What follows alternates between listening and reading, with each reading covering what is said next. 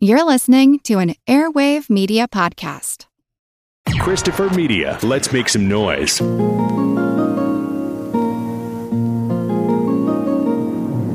Hey, babe, ride with me, give you a discount. I'll carry you my arms if you prefer. Hey, Tiger. Don't you rickshaw guys work for tips? Is a hundred bucks enough? Never trust a whore. Can't you forget who's holding the aces here, pal? I'm in deep shit, Daniel. Somebody got there before me. So, but it's all very suspicious. Ah, shut up! I kill for a lot less.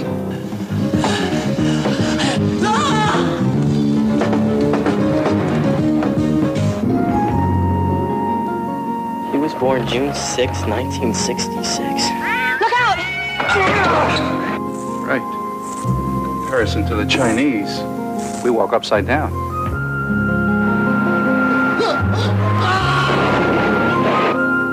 And that, my cat and I have watched over you since your birth. The Chinese object you are holding contains the story of your life and the task divine will has entrusted to you. You're not leaving this place until you've told me everything I want to know. Pin three murders on you in a flash. I think I know where it is. What have you got in mind? I'm not sure. Nothing fits. Nothing makes any sense. Joanna? I have to see you. When you scream, I swear to God, I'm gonna stick you with this thing, all right? Found it in the gutter. I'm sure you're familiar with AIDS. I only told the police what I saw. I don't touch it. It's only a cat. Shit. Get back!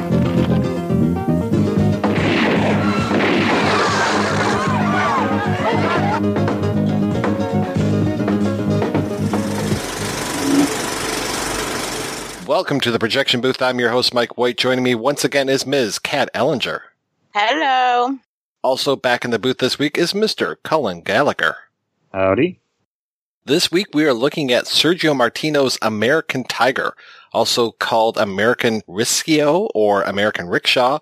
It's the story of Scott Edwards, played by Mitch Gaylord, a rickshaw driver in Miami, Florida, who becomes embroiled in a supernatural mystery involving VHS tapes, Asian mysticism, Jonestown, and the Dark Lord Satan himself.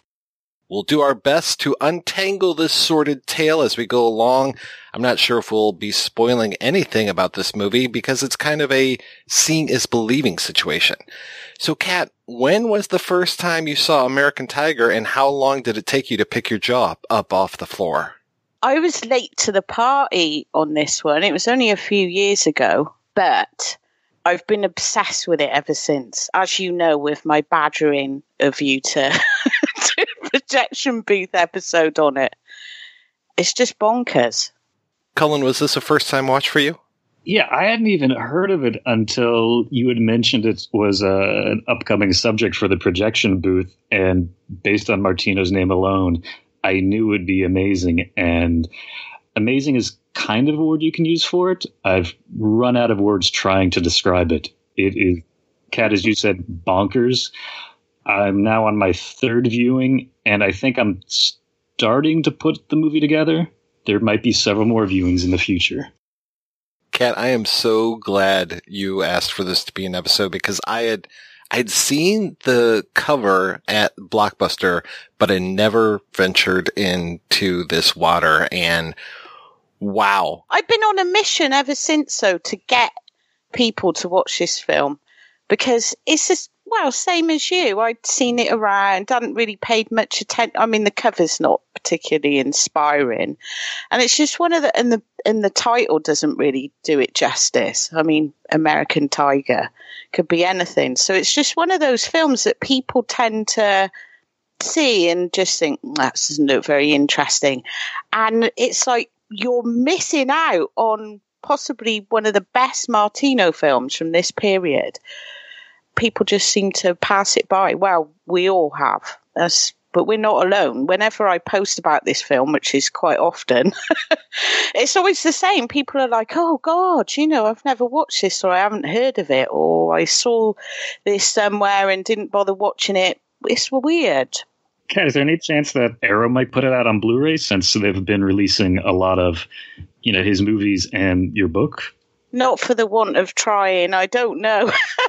oh, yeah, I know. I've been on at them to do the Martino sex comedies as well, but but like I said, because it hasn't really got a cult following, and it's relatively unheard of. It has just had a Blu-ray release in Germany, though, so that might tip the scales for someone else to pick it up. We basically need to use this episode as a manifesto to get someone in the English-speaking domain to release this. Someone should suggest it to Alamo Drafthouse if they haven't started streaming it yet. Seeing this on Blu-ray would probably be something of a treat because the version that I saw on Amazon Prime is right off of a VHS tape to the point where the signal breaks up. There's a moment where it comes up on screen like, you know, SP video kind of thing. The tracking goes. The tracking. I'm like, and it looks like ass, but it kind of brings me back to that VHS era to the point where I thought that this was shot on VHS at first because of those horrible chyron credits that open up this movie. Yeah, but no, this looks like it was shot on film after I watched it for a while. I, I got that. And definitely it's a, I mean, Florida is the perfect setting for this movie because it is so batshit crazy and because it's just these characters who are, located in one spot and will never move from that one spot. Like we've got this one character named Madame Luna who is through this entire movie, but other than the opening of this movie, we only see her in one room reacting to things.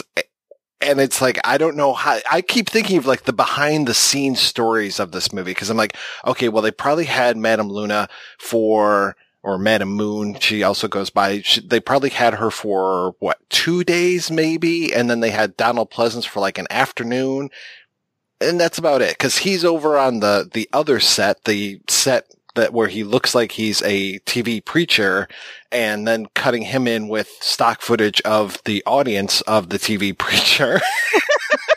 the editing in this movie is something else, and I love noticing the way it cuts between different sets, as you're saying, Mike, and the relationships and questions that come up between those relationships.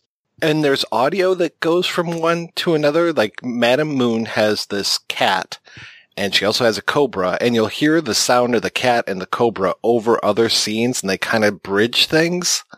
It's great. this is the perfect movie to teach film students about film grammar. Freshman Film 101, American Tiger. I do like the American Rickshaw cover better for this than the American Tiger cover because we are talking about the VHS cover. The American Rickshaw cover at least has this, it's almost like an, a Hong Kong horror movie type of feel with the cat hanging over things and the blue colors and stuff. It just, it, it makes it a little bit more intriguing than the American Tiger, which just has Mitch Gaylord with his, you know, with his big guns out there, like ready to, to kick ass. Miami just got hotter. You appreciate that one. It looks like a soft porn. Especially with the name Mitch Gaylord. Poor Mitch Gaylord. That is Sorry, not... I had to get that out early. The American cover doesn't really do it justice. it's so seedy. I'm trying to remember if we ever see Madam Moon, Madam Luna with Mitch in the same scene other than at the very beginning. Because otherwise, I think she's just cut into his life uh, until she becomes a young woman again. There's the one scene towards the end. Is it? Aren't they in the same room when he she tells the story of how. Oh, okay. It's only twice you see them together, though. And that opening is just amazing. Miami in the sunshine and the rain at the same time, and all the slow motion as they go through. And yeah, he picks her up in his rickshaw. I don't remember being into many cities that have rickshaws on the street here in the United States. I want to say San Diego. I if I've been to Miami, I don't remember it. So I don't remember the thriving rickshaw scene, but that is definitely uh, a good way to get our main character to have these adventures because he is this rickshaw driver. Rickshaw driver by night, student by day. Well, this is where Martino in his book said he got the idea from. watching. Was he in Miami? Uh, he was actually watching rickshaw, a young blonde men ferrying the rickshaws around in America somewhere. So he got that idea. Um, from that, he gets American Tiger, which the hell he come up with that. But I love the fact that when you first meet the Madam Moon and he's doing this little rickshaw thing, he just randomly tells her he was born in Year of the Tiger because that's what I always do if I meet a Chinese person. Reveal my my horoscope to them. He also wasn't born in the year of the tiger. The movie said he was born in 1966, and I'm against that later. So I looked it up online, and that was the year of the horse. American Horse doesn't have the ring to it. I'm just imagining Mitch with that shirt, but instead of a tiger, it's a horse's head, like Mr. Ed or something. No, sir, I didn't like it. He is very proud that he was allegedly born in the year of the tiger because he owns a whole series of T-shirts that have tigers on them. There's there, there's another um, fact checking that should have been done on this movie, which is that opening quote from Confucius. Oh God! you. What, what was that about? That's the opening line of. I think that's from the the Tao Te Ching. It's not Confucius. I was actually born in Year of the Tiger. So if they ever do like a a sequel, British tiger. I can get some tiger shirts. I love these tiger shirts. A reboot. Or can Yeah. Martino direct it? Yeah, Martino could still direct it. I should get on to him and say, come on, get someone who was actually born in you this tiger. I mean, to be fair, there's a lot with all the whole mysticism in this, and there's a lot of it. I mean, they just go all over the place. You've got a survivor from Jonestown. They're bringing in the 666 as well, which, I mean, I'm no expert on Chinese mythology, but I don't think that number has any relevance there. I mean, it's all over the place, which is wonderful. well, it's kind of got that joke from Saturday Night Live from all those years ago. He doesn't have three sixes on his head; it's three nines. Because he was looking at it upside down. When they revealed that Mitch and Donald Pleasence's son were both born on June 6, 1966, I was like, okay, this is obviously going to be some sort of Rosemary's baby, Antichrist kind of stuff. And we're going to find out that Mitch is actually the Antichrist and that they were switched at birth. And so really he is Donald Pleasence's son because the other guy was just kind of a punk weirdo who wanted to record people having sex. I love that you had all these thoughts. even started. Oh yeah, I'm rewriting this whole movie in my head or writing where it's going to go. Nope, none of that happens. Yeah, and this, I mean, his son, Donald Pleasence's son. So Donald Pleasence, like I said, he is a evangelical priest who shows up on TV all the time. And that's pretty much it. We just get the shots of him in one location. You know, he never seems to leave that area, which has a big stage on it. And so, yeah, his son, I guess, did he take this idol that gives maybe power to Donald Pleasence and hides it in a locker at a train station? yeah. Well, Madam Moon had. This took me three viewings and a lot of pausing and note taking to piece this together. But Madam Moon, uh, well, she had had the Urn of Wisdom, which had the stone of is it the stone of evil, and the urn prevented the stone from its powers. Donald Pleasence stole the urn from Madam Moon, and then Madam Moon convinced the son, Jason Mortem, who's not as evil as the dad, steal the urn. And but then instead of returning it to Madam Moon, he was just evil enough to think that he could blackmail his father into paying him to return it. You're the Diet Coke of evil. Just one calorie, not evil enough. That phone call that's early on, isn't that like Donald is on like after he we meet him, he gets a phone call and someone says like the the package is at the location or something and it's never really explained. a lot of things are never explained, though, are they? I mean, No. why is the son just this weird pervert?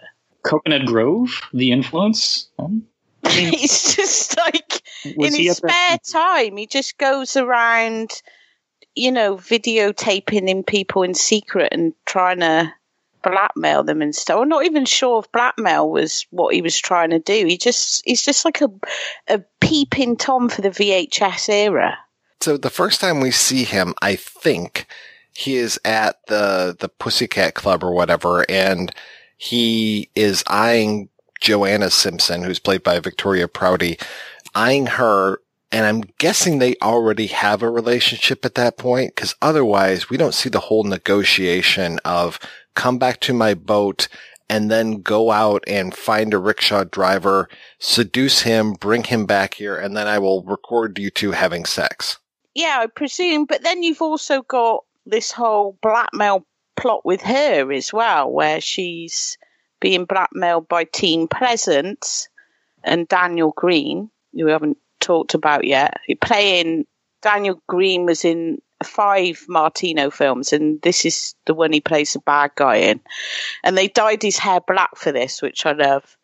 Slightly different, you know, because he's evil. But you got that going on, and the fact that she's se- also secretly working for Madam Moon. There's just so much in there. I was really confused at first because I think we see the boar being put into the locker, like the whole opening of this movie. I'm not even past the opening of this movie some- somewhere because there's just so much cross cutting that's going on. And it takes place six months before the action of the movie, but you don't necessarily know that other than that letter that Madam Moon ends up sending saying, I've been looking for you for six months. But then later on, she says, I've been watching over you your entire life. Just how much attention Madam Moon is paying, we should discuss later. Yeah, but that might not be a plot hole because, to be fair, you know, if you got a letter saying that someone had been watching you your whole life, perhaps she was just trying to tone down the whole "I've been watching you." Right. I like that. I like that theory. Yeah, she seems to be the only person in the film that has any logic. There's a lot of voyeurism going on in this movie, whether it is the very intentional voyeurism of Donald Pleasence's son, you know, videotaping versus Madam Moon, who seems to be involved looking at everything that's happening that's going on. Oh, they love the voyeurism. Everybody's watching everybody. It's it's a nice little touch though, because like you said, it then you get this weird editing where you have totally separate scenes interacting with each other. It's quite remarkable, really, given how batshit it is, and there's so many little subplots that they just bring it all together. I mean, even though it takes like I don't know how many times I've watched it now, and I still don't fully understand it, but that's okay.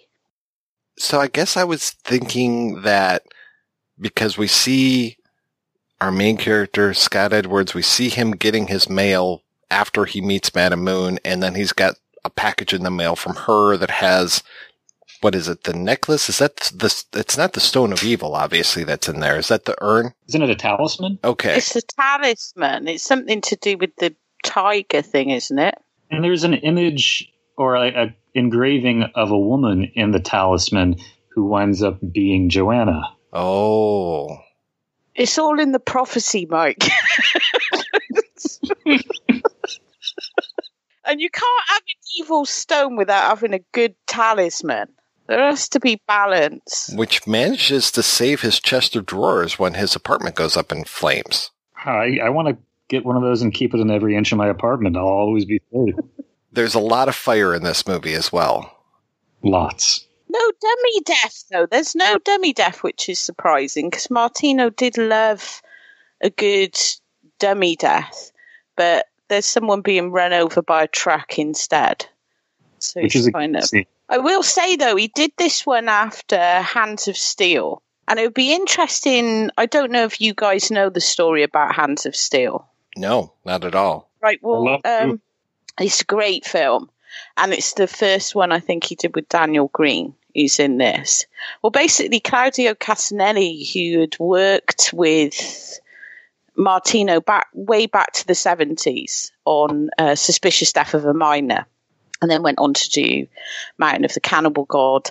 He is in that film, and it, it was basically down on his luck and needed work. And Martino was like, "Okay, I'll put you in my film." Died on the set of that film in a helicopter crash. And the thing is, he didn't even need to be in the helicopter. It was a, a shot where the helicopter goes under this bridge, and Cassinelli had begged to go in there because he wanted something to tell his kids. He was like kind of showing off and stuff. And Martino was like, I don't think it's a good idea. And he's like, oh, you know, let me go. So he does, dies on the set. And after that, Martino ca- continued to make action films, but he was much more reserved in the way of stunts. It like deeply affected. I mean, it wasn't his fault at all. It was just one of those things, but it really affected him. And so it makes me wonder. I mean, American Tiger's pretty batshit, but how much more batshit it would have been because he tried to avoid stunts and things after that. It was just so paranoid of something happening. That I mean, there are there's fire, there's boats being set on fire, and there's there's rooftop fights and everything, but it is slightly more restrained to something than say Hands of Steel, and that was the reason. So it is it's really unfortunate. And then if you think if that hadn't happened, what he would have done with American Tiger. I did not know that story. That that's so tragic. I'm, it is. It's really sad. So they were really good friends, and Cassinelli was such a great actor as well. It was just one of those things, and no one was to blame. And you know, if he hadn't, the fact that he didn't even need to be in there, it just makes it even worse. He'd just been offered a role on a film in France as well, and so was going to leave early. They got all his things wrapped up so he could go, and it might have kick-started his career again, but unfortunately that happened. It's just really sad. I did remember reading that in your book. I just wasn't sure which film that was on. Yeah, Hands of Steel, which because he did a number of these kind of American. They were supposed to be Americanized, hence the Martin Dolman credit. That's what he called himself. Trying to go for this sort of American market, which was something that you always found frustrating as well, because in the 80s you had the rise of the blockbuster, and he could never compete with that in terms of budget, which was something that always frustrated him. But he loved filming in America, though. Hence why he made so many there, I think. Well, it seems like uh, Mitch Gaylord kind of got to start with an Italian director as well, um, Albert Magnoli, but he was much more of an American, uh, uh, an Italian American director. Yeah, I've not seen other, any other Mitch Gaylord films, which I know he didn't seem to make many, but wasn't he an Olympic athlete or he something? was. Which is just like, gold medalist. gold medalist to American Tiger. Mitch Gaylord was first thrilled the world in 1984 when he led the United States Olympics gymnastic team to its gold medal victory. Mitch holds the distinction for of being the first gymnast in American history to score a perfect 10. Mitch went on to capture a silver medal for vaulting and two bronze medals for rings and parallel bars. That's just as bonkers as American Tiger, really. So yeah, they saw him in the 84 Olympics and then by 85 he was making American anthem. Or sorry, 86. My film career is off to a start and then he kind of like Martino doesn't really say anything in his book about how he found him. Like he talks a lot about Daniel Greene because basically he goes off to America. He finds in America there's all these damn union rules which are frustrating to him because of course in Italy they just didn't give a shit. And so he found Daniel Greene because Daniel Greene wasn't a SAG actor. And he basically and he looked the part. He said he kind of looked, he had that look, action, 80s action hero look. But he just doesn't even say anything about how he met Mitch Gaylord or, you know, anything about him being a, in the Olympics or anything. He's just like, yeah, I auditioned him. That's it. I read an interview. I found an interview with uh, Mitch Gaylord after American Anthem came out, and he was saying he wanted to do roles that were not ex- exploitive of his athletic ability and didn't want to always be in gymnastics. So, whereas American Anthem had lots of gymnastics, like half the movie is just filming people doing gymnastics, and they seemed very, very talented, and it's pretty remarkable. This does not have gymnastics so much. So maybe this is more the direction he wanted to go in. It's still very physical orientated, though, isn't it? Yeah, I love seeing him climb down in the the garage at during that chase scene. Right. Yeah, that like Guggenheim Museum garage. Did Frank Lloyd Wright design that as well? I think Damn so. Yeah, it's one of the lesser known Frank Lloyd Wright designs. Yeah, Daniel Greene, he plays a heavy really well because I'm not really familiar with his work um, as in anything really, except maybe like um, Elvira, Mistress of the Dark. But Yeah, that's probably what he's most known for to like non-Italian cult fans. Is he was? I should have said that he's in that, which is basically his his biggest film role. And outside of that, he did a lot of these films for Martino. But he does. I don't want to sound disrespectful, but his career just he's still around. He seems to just have very small parts in things. He's in Green Green Book. Best Picture winning Oscar Green Book. Yeah, I think he's in. I looked in his filmography. He's in. He must be friends with the Farrelly brothers because he's in a lot. Yes, but in little roles, he's got like little kind of cameo roles for them. I tried to get a hold of him when I did my book, and he doesn't seem to have an agent or anything. I just just hit a brick wall with him, but I would have loved to have talked to him about how all the films that he did with Martino, and they're all really interesting. American Tiger's possibly my favourite, and Hands of Steel, which is like there's the Terminator rip-off, Hands of Steel. There's the Rocky rip-off, The Opponent. Like, and then he did this other one after the Condor, which is just very strange. He plays like a journalist in it. He's sort of off on this. A smart mouth journalist. He sort of pisses all, all these politicians off back in America. So he gets sent off to South America on some mission there, and then Mal d'Africa 1990, which is the last one, which isn't. That's probably the weakest. American Tiger and Hands of Steel, the two best, though. I, I liked. I liked the the Condor film. I thought I, it was entertaining. Oh, it's good. It's it's fun. It's not. It's, I don't think it's as good as Hands of Steel, and I think because he's not playing a kind of fantastical character. He's just more like a journalist in that. Although he's a bit of an anarchist as well. He's a bit of a punk rocker. He's haunted because he likes to like he like faked a photograph early in his career. That's it. And then he comes back it, like that. co- He's basically like a journalist who will just do whatever to get his story. He's like a bit of a maverick. I like Daniel Greene. He's charming. He and Martino should team up for another movie. I would be on board. How old is he now, though? I don't care. He looks like a very distinguished older gentleman. I ran into a brick wall when I was trying to get a hold of Mitch Gaylord. Uh, he is one of the two founders of the Legree Studio, uh, established 2014 in Austin, Texas. So I wrote to their contact form and his wife Victoria got back to me and so I was like, okay, yeah, I'm looking for Mitchell Gaylord. And she writes back with, do you mean Mitch Gaylord? Like there's a difference? Why do you want to interview him about that movie? And I was just like, um, well, I'm, you know, doing this episode and blah, blah, blah. And, and she writes back and she says, yes, he is my husband. I was like, okay, great. I'd love to get 20 minutes of his time to talk to him about his work on this. No response whatsoever. So I'm like, Oh, shame on you, Mitch Gaylord. Well, it's really it's Victoria's fault, I think. She's probably being very protective of her husband. You know, we love that film. I hope you impress that on her. You know that we love that film. We don't just want to laugh at him. I mean, it is a very funny film, but it's not like we're laughing at the people that are in it. It's a, it's a magnificent movie. It's it's really incredible, very unique. You know, Kat, as you have said, within Martino's body of work, it's one of his most impressive and distinctive movies.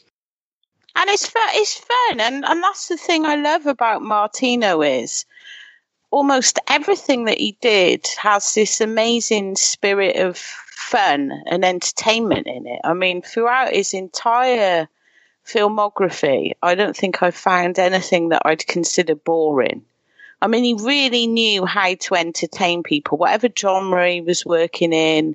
He'd really go all on out to just throw in these crazy thing. Uh, It was all just really interesting. He did, I think, around the same time as this Casablanca Express, which was his other Donald film. Donald Pleasence, John Surratt, and Jason fucking Connery. It's all set in Morocco, and there's a plot to. It's set in World War Two. It's a plot to kidnap Winston Churchill. It's got the world's worst Winston Churchill lookalike in it. He's so bad that you only ever see him out of focus. It's just, but it's so much fun. I mean, The Donald train siege is is incredible. Oh, it's just so much fun. You just think, how are these people there in Morocco making this film? But whatever. I'll take that. I mean, everything he did was just really, really fun. Even up to his later films, things like Mozart is a Murderer, which he did in 1999, which is like a TV giallo, I guess. Still really entertaining. And I think, you know, I think Martino wanted people to laugh with the film or be excited and be, you know, he wanted that reaction from people. I think he has a tendency to be associated with the Giallo. And he only really made five proper or true Giallo films. People tend to think of him as rather serious, but he made over 25 comedy films and has a great sense of humour, which I think comes through in, in this film out of all his action films the most.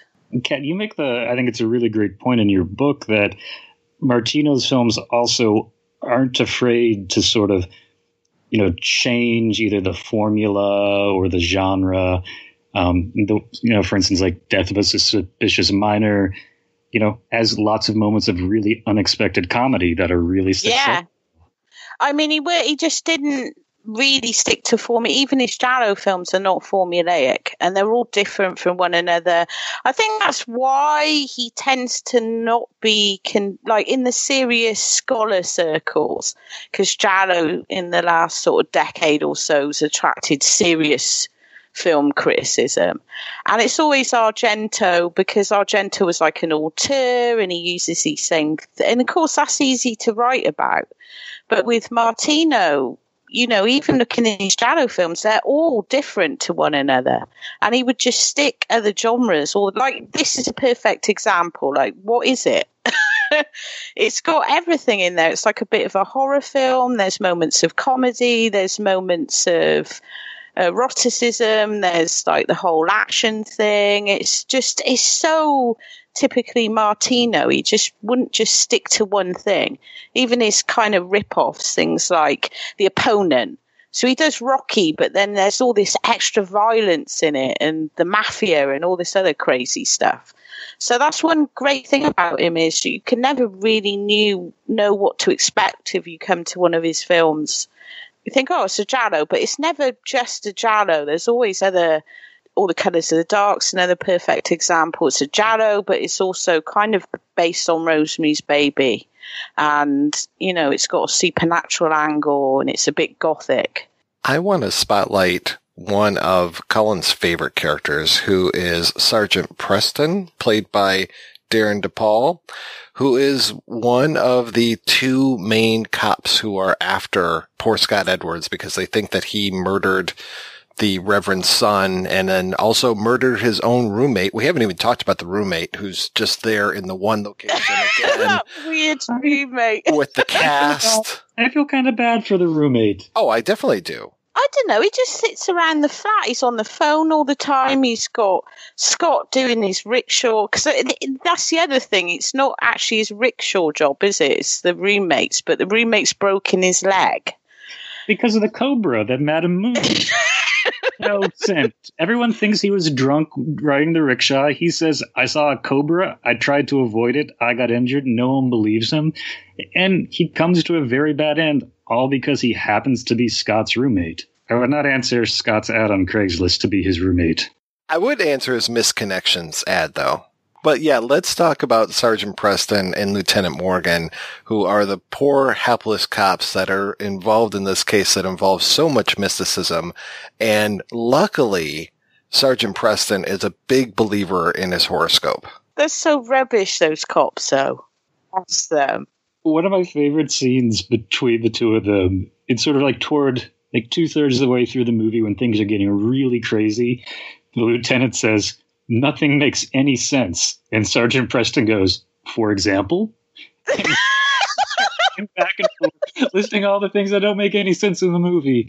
And it's just a wonderful, like, it's almost kind of like self aware. Um, and I, I totally empathize with them. This does not make any sense. And they're trying to piece it together just like us. And this guy that played him is Darren DePaul. He is still acting and he's doing just a ton of voiceover work these days. And he also does a ton of video game voiceover work. Oh, you should have asked him about it. Colin, you actually tracked him down on Facebook.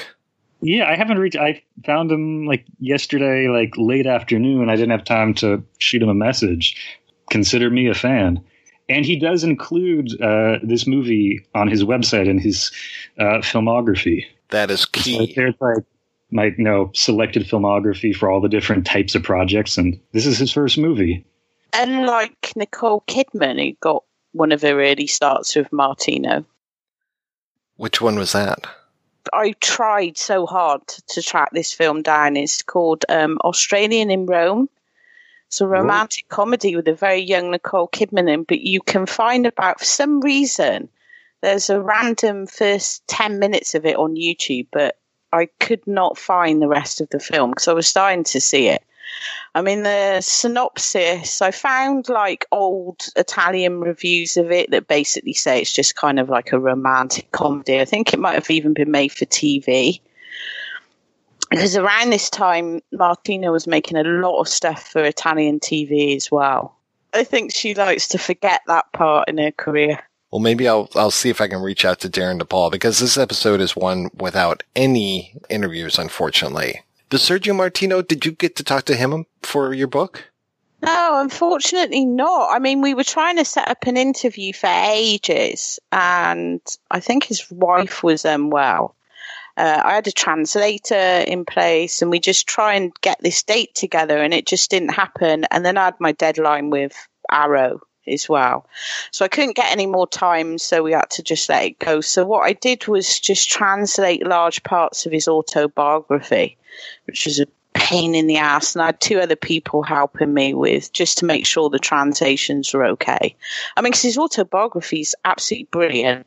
I, I really wish somebody would you know, I know they Fab Press have just done Argentos, haven't they?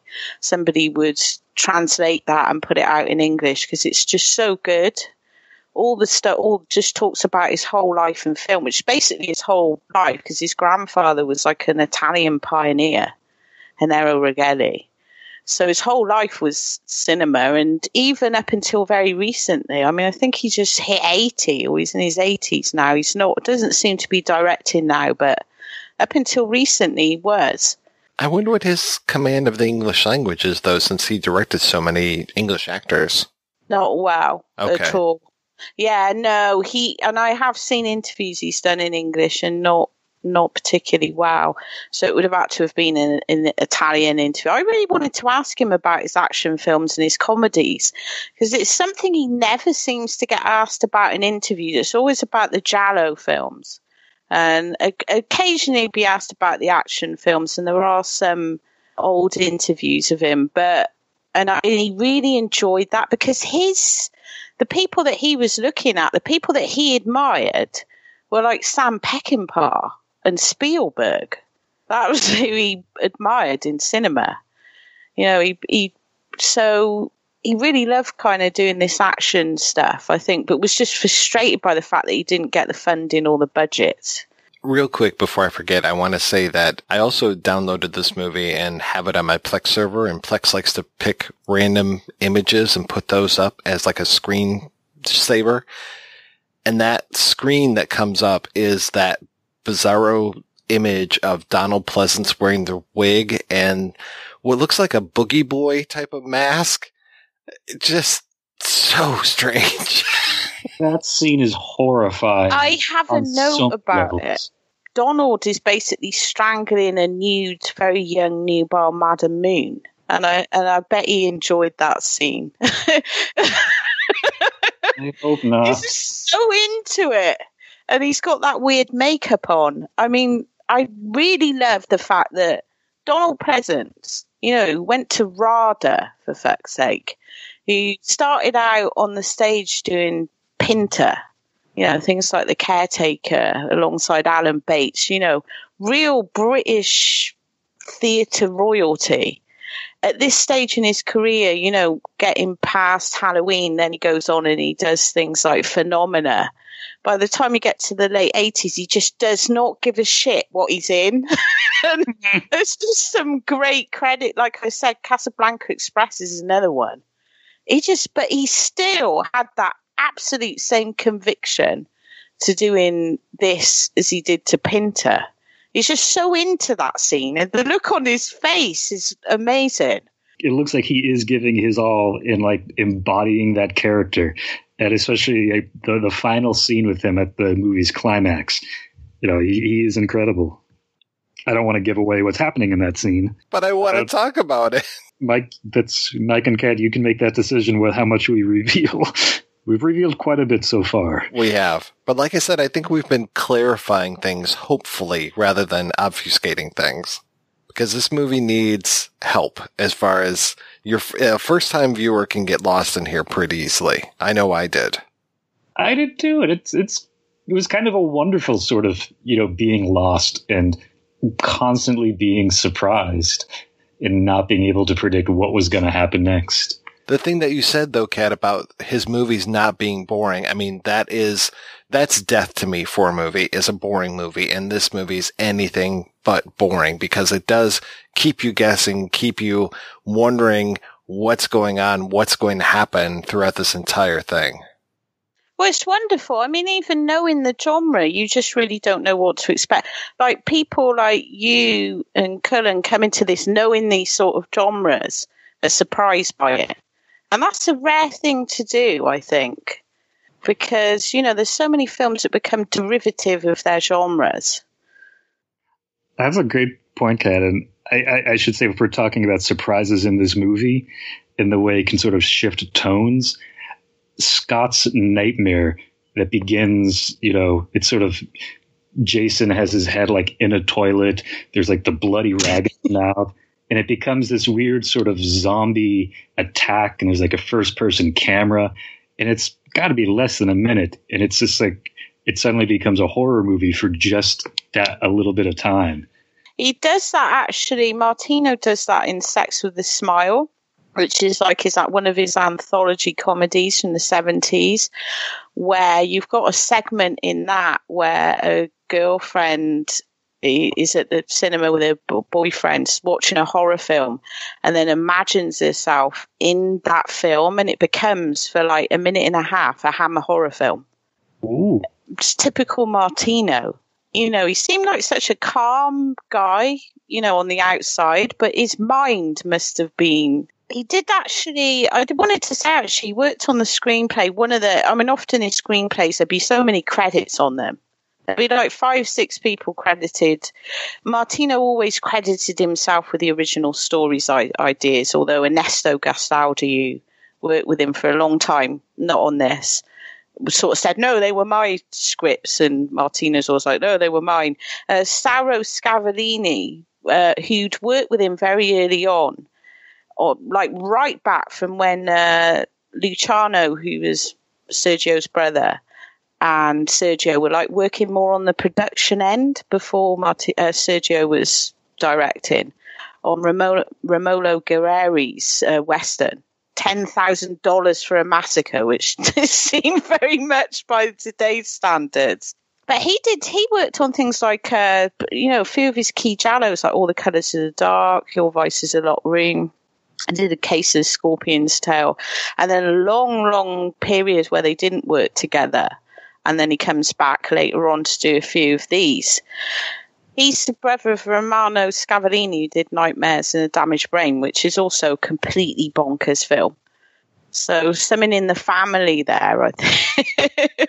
That's a film that Tom Savini swore he never worked on, even though there's pictures of him on set. like actual pictures of him arranging the effects. And he was like, I was just there as an advisor. It's like, hmm, okay, yeah, loads of Savini type effects in that one as well. But it's like, okay, Tom. So I lied. I didn't realize that Donald Pleasence does escape from that one set a few times. That he actually interacts interacts with Francis in a random apartment, and he actually visits Madame Luna and tries to choke her out again. but but thank goodness her cobra and her cat are there to defend her. And the Uh. smoke machine. Yes, the smoke machine finally drives him away. One of the scenes we didn't talk about was uh, after that very, very strange motel scene between Scott and Joanna, where he walks into the shower with his jeans on. And then it cuts to Madame Moon, you know, with the cat and the cobra, and you can hear Joanna and Scott talking, and then it cuts to them in bed, and the conversation continues, which makes me wonder it's like Madame Moon just like listening in on them having sex. Is she just like sitting in her chair, like hearing all of Scott's encounters? Can she only hear them, or does she get visuals too? I mean, is she like Alexa? Is what I'm wondering. Is she the original Alexa, just always there, ready with a cobra and a cat? the strange times that the cat will enter into the actual narrative and be like, "Oh, hey, I'm I'm going to distract the uh, the evil son of Reverend Morton." Cat is everywhere. Can't keep a good cat down. Oh yeah, you should dive into the water here. Oh, by the way, here's the key for the locker underneath me. Yeah, that cat is just really very busy. I also, one of the things my girlfriend and I were sort of joking about, because we watched Hands of Steel together as well, this fan theory where Daniel Greene plays the same character in both movies. Because there's a line in uh, Hands of Steel where he's like, I'm not, or there is no Paco. And it's like, is he like Francis the hitman from American Ninja, the Paco, like pre cyborg Paco?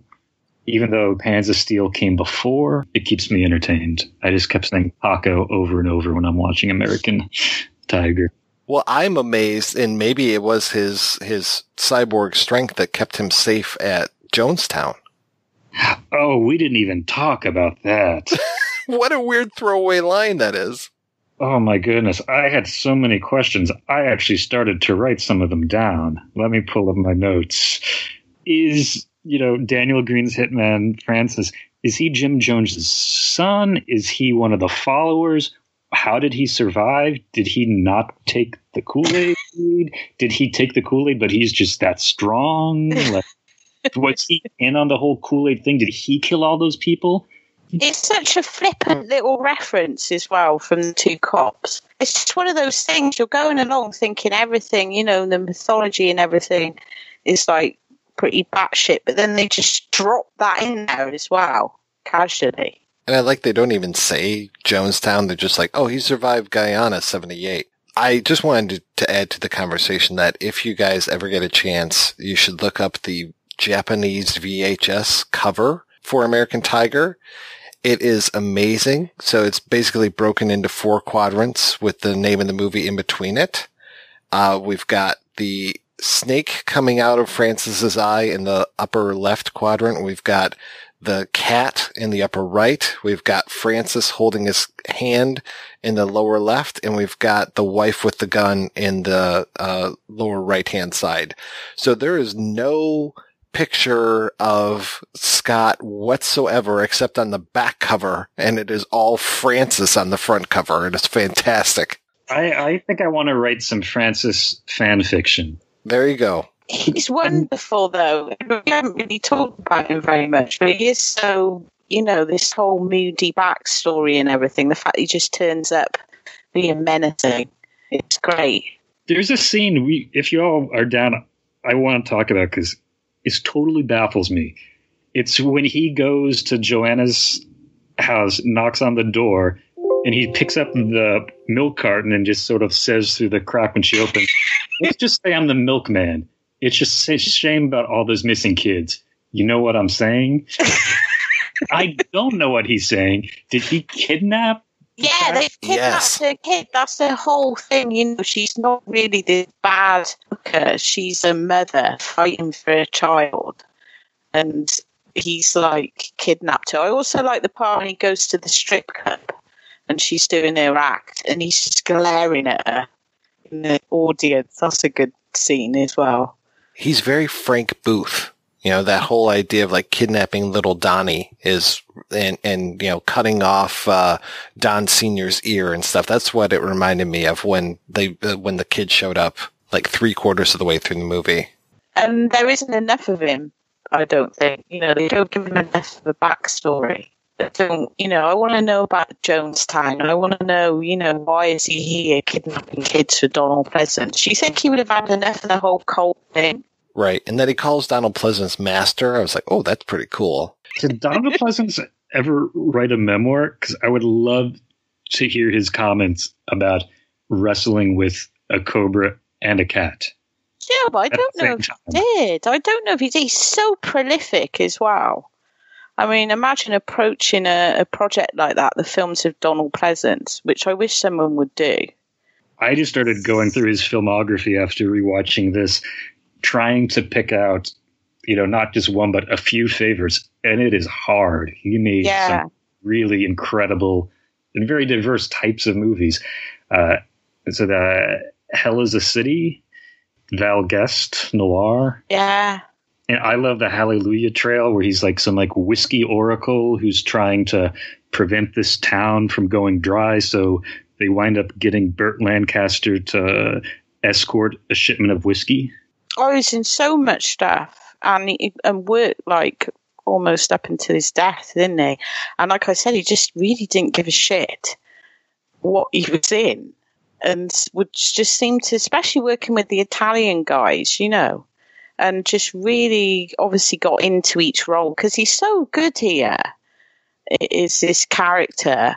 I know that Martino said that he when he I know we haven't got to that bit yet, but the climactic scene that he played it like tragicomic when he does his little transformation.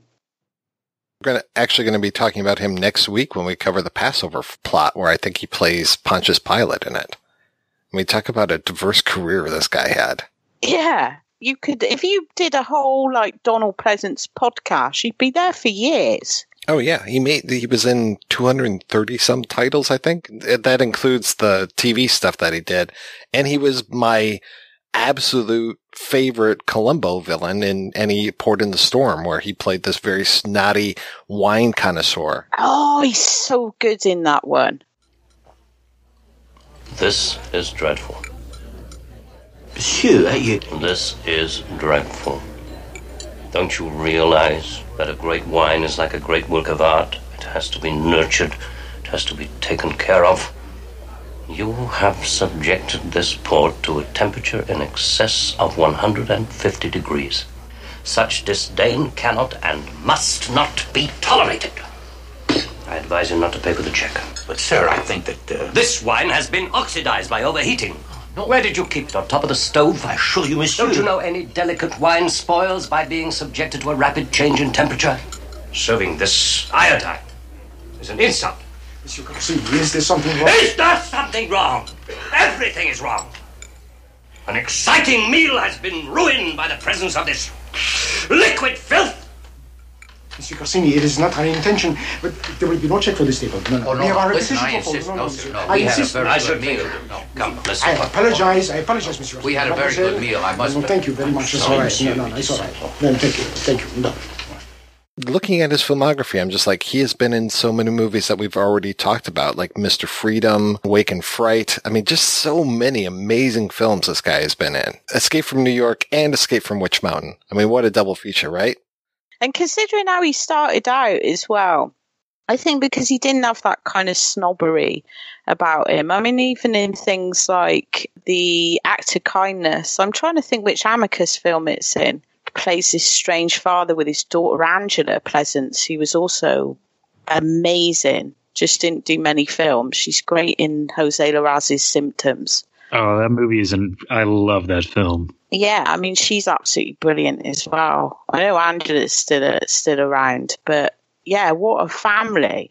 And the fact that he just really just didn't have this kind of you know because there is that whole British theatre you know consider them above certain things, but that certainly wasn't Donald. I think if the role was interesting, he'd do it.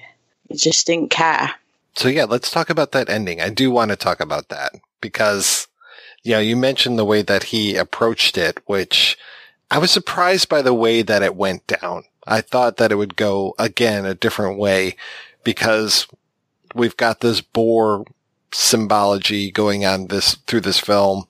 The, the statue that he stole from Madame Moon that Scott gets back and then, and manages to turn her back into a beautiful young woman.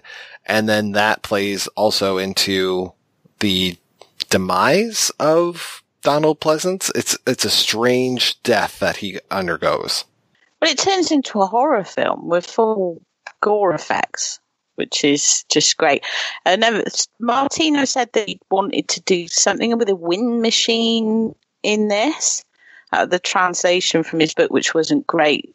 They were supposed to have some sort of big wind machine scene that they couldn't pull off. So decided to have Donald do the weird voice and put it in in post production, which works because it's quite kind of menacing. Because he's up on this thing giving his speech um, and starts doing a bit of a. I was trying to think when does Nicolas Roeg's The Witches come out? Was that the same year as this or just after? Is that 91? It's not saying that Roeg was influenced by this. That was But the 1990. No, and this one was what? 89, I think. Yeah, well, you never know. He could have been watching Martino films, but it's got that whole transformation, someone turning into an animal and doing the mannerisms and the noises and stuff before they actually transform.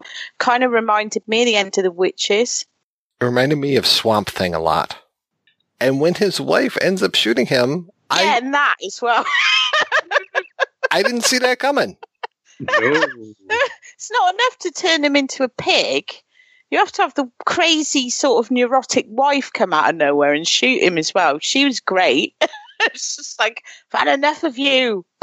She's like barely a character. It's like, where did you come from? Okay. that's a, that's a whole untold story right there. She seems to have a lot of pent up aggression and had been traumatized by her husband for a long time. I mean, living with you know Satan probably Satan who you know moonlights as a televangelist. Are they supposed to be immortal as well? That was the other thing I couldn't. I've never been able to grasp that whole scene of it was a long time ago. You know, if they supposed to have been around for centuries, or maybe you need the stone or the urn to be immortal because once it's taken away from Madame Moon, she goes from being young to very old. So maybe that's like when it gets taken away, time catches up with you. Donald's old as well, and he's supposed to have had the stone. That's a good point. This makes sense. I will put it on again. It's all queued up on Amazon. are they are they immortal? You know what? It's, it's kind of got that thing about it. You know that they've been dueling for centuries. Yes, again, not really explained. She just says it was a long time ago. That could mean anything. Well, yeah, I think it's they've been dueling for centuries, and then they had to wait until the what is the whole nine nine nine level thing of the year of the tiger but but I love how it's like, oh well, to to the Chinese, we're upside down, and he flips the the chalkboard around. It's like what? Yeah, but it's maximum power for the year of the tiger. Right. if you couldn't find it in those computers, you have to look in the book that Sergeant Preston has, which he is willing to loan out, but the lieutenant doesn't want to borrow it. Oh, those two, so those two are comic gold together. Oh yeah. So, okay, how did you end up writing a book about Martino? What what was the? Did you get hired to do that, or did you offer to do that?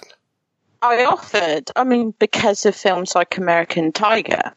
Uh, I mean, well, Arrow asked me, you know, if I wanted to pitch for their book thing, and they were like, you know, you can do a film or maybe a director. I should say at this point, it's not a massive book. I'd love to expand it. They're supposed to be kind of introductory books on subjects, so it's quite limited in scope. So I kind of took it on, not realizing how big the project could be. And, you know, I would have loved to have expanded it, tried to get more interviews, you know, but it's just the room wasn't there, unfortunately. So I suggested Sergio Martino purely because it was either going to be Martino or Umberto Lenzi. They're two directors who I don't think get appreciated enough for the other genres that they worked because they're both journeymen. They both kind of get oh, Lenzi always gets associated with his cannibal films now, and you know when way back then he was doing historical epics and period pieces and stuff. And Martino, very much the same kind of just very, very interesting. I was really into his sex comedies anyway, which I rarely meet people that have even seen them, and they're just so good that I just thought I really want to go into this and, and try and encourage people to watch his films that aren't the Giallo ones. That was kind of my mission when I wrote it. I am not that familiar with Italian comedies because whenever I've tried to get into Italian comedies, they've just been the most execrable things I've ever seen in my life. So, what's a good one to start with with him? With uh, so with Martino, I definitely recommend Giovannona Longthigh, which he claims inspired Pretty Woman which I don't know. it's basically Edwige Fenech is she plays the tart with a heart of gold. She's hired by this guy as a part of a blackmail plot. Though she's like a honey trap, and she looks. She's got like the face of an angel, but the joke, the ongoing joke is every time she opens her mouth, she's she swears like a sailor it all takes place on this train and there's people going in the wrong rooms and and Fenech was just so good comedy. When she gets remembered for the Giallo but she did many, many more comedies than she did. Um, so I definitely recommend that one because it's an absolute hoot. And my favourite is Cream Horn where she's got this uh, she's an opera singer who's been stalked by a, a overprotective boyfriend um, but Italian comedies, I think they're they're kind of an acquired taste because they've got all this custom and stuff in them. They're worth watching for cult film fans purely because you do get people like Edwige Fenech, Barbara Bouchet, Tomas Milian ends up in quite a few, George Hilton. You know, all these people that are associated with other genres turn up in these sex comedies, which are all just totally. They're not sleazy or anything. They're quite tame, really. When you think you think sex comedies, considering what was being made later on in the eighties in, in Italy and Spain, you know, there's, there's usually a little bit of nudity in them. Yeah, I don't understand because you said like it's a short book, and you've actually gotten criticized on Amazon because it's a short book, and it's like it was too small, but the guy didn't read it; it just looked too small. Sent it back so angry. Do you look at page counts? I mean, no, it's on the listing.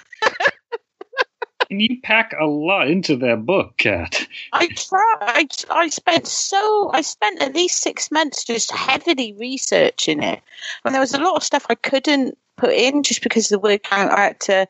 That was the most difficult thing, deciding what to cut you know, I really tried. I tried my best to say something that hadn't been said before. Like I tracked down sex comedies that have never even been fan subbed. I translated his autobiography. I got his Bruce Lee story, which hasn't really been told very often. The fact that he was going to make a film with Bruce Lee, produced by Carlo Ponti in the 70s, and Bruce Lee's people wanted too much money, and Ponti were just like, nope. But Bruce Lee really wanted to do it because he wanted to go to Italy. So, you know, but that means nothing if the book looks too small. right.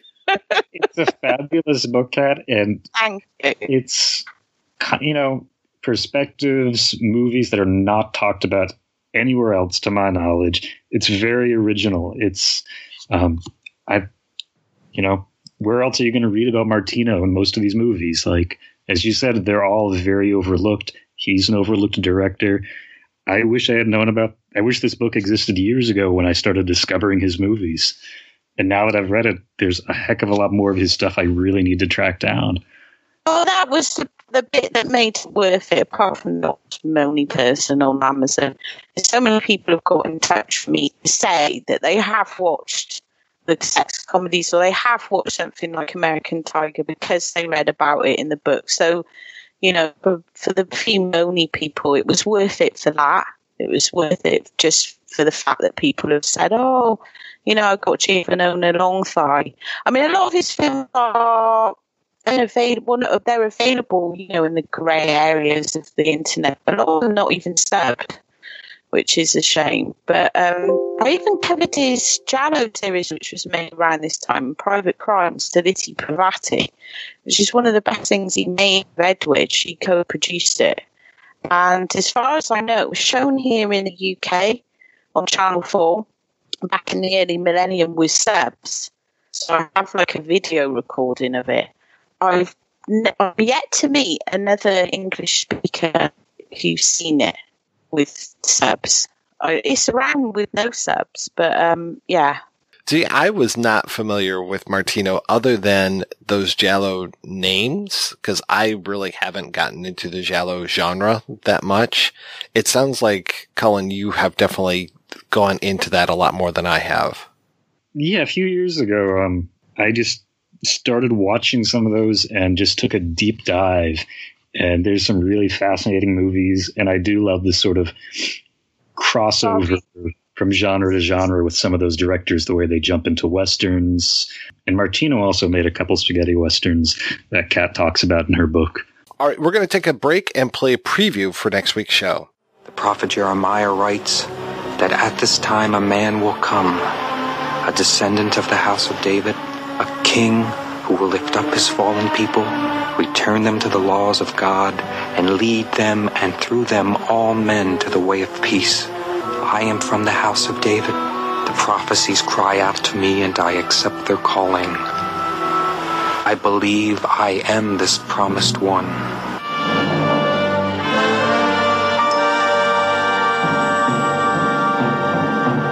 The Messiah walks among us. If you must kill, kill only the weak. Are you the one? This year, the Passover feast falls on the Sabbath. I cannot. Are you the king of the Jews? I will declare myself king. And if it fails? Then there is another part to my plan.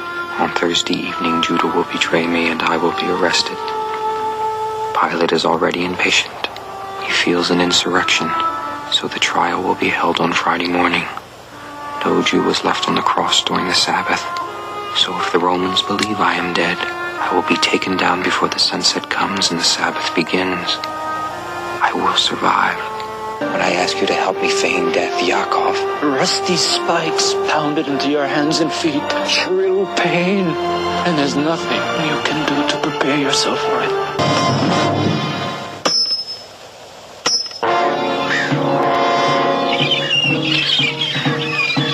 Some of you call me your Messiah. Do you say you are? Yes, I do.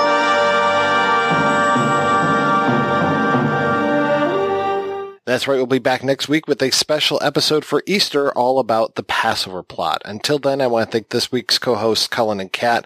Cullen, what is the latest with you, sir? Doing a little bit of writing, trying to write some new songs. Kind of want to move on from some of the older ones I was working. For a while, I was writing country songs, and they're just a little too sad for my taste right now. Trying to write some happier ones. I did a uh, uh, piece of Western flash fiction for a book that Scott Harris edited and put together called Bourbon and a Good Cigar. I think it's 52, 51 or 52 stories where each one of them involves bourbon and a good cigar. It sounds like a Tom Waits song waiting to happen.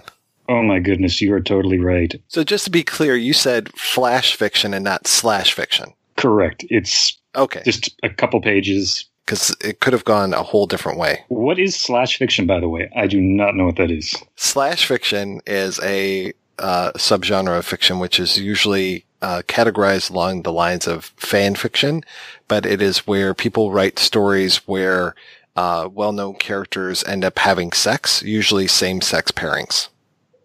Oh. So you'll see a lot of things when it comes to Kirk and Spock having sex. That's why I wanted to clarify. Yeah, that's uh, important clarification. Um, there are no well-known Western personalities having sex in this story. I'm your Huckleberry. The story is very PG. So, Kat, you've always got a lot of irons in the fire. What's keeping you busy these days? Yeah, I just announced my book on Andrzej Żuławski, which I'm working on at the moment. Um, I've done a couple of video essays that have just been announced. So the Noir Nightfall, which was directed by Jacques Tourneur, and also I did my first BFI contribution on Mr. Topaze about the playwright Marcel Pagnol, who wrote the original screenplay for the story. And I've also done commentaries for Kino Lorber's La Prisonnière, which is Clouzot's last film, and The Nightcomers, so all the sadism there. And also, we finally got round to recording an episode of our own podcast, Daughters of Darkness, on the films of another underrated journeyman on his pornography and exploitation films, John Hayes, and that should have already aired by the time this episode does. Thanks again, guys, for being on the show. Thanks everybody for listening. Please head on over to the website projectionboothpodcast.com where you can find out more about today's episode. You also find links over to iTunes where you can rate and review the show and to Patreon where you can make a donation to the show. Donors get early access to every episode as long as I'm not running late. Every donation and every rating we get helps the projection booth take over the world.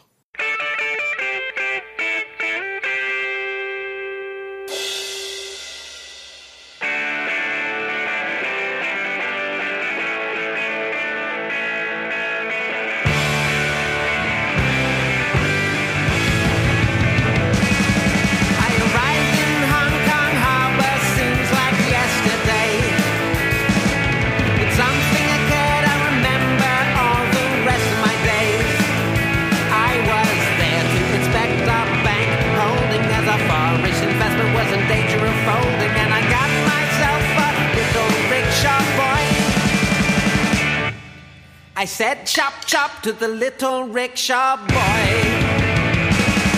He could hardly move and I became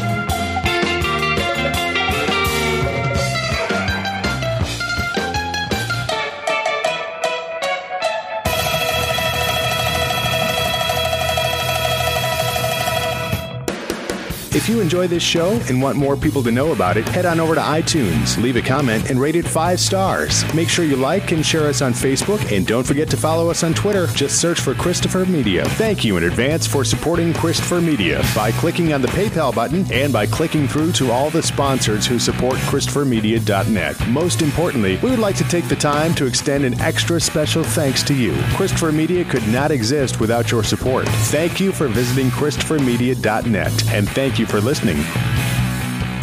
Christopher Media. Let's make some noise.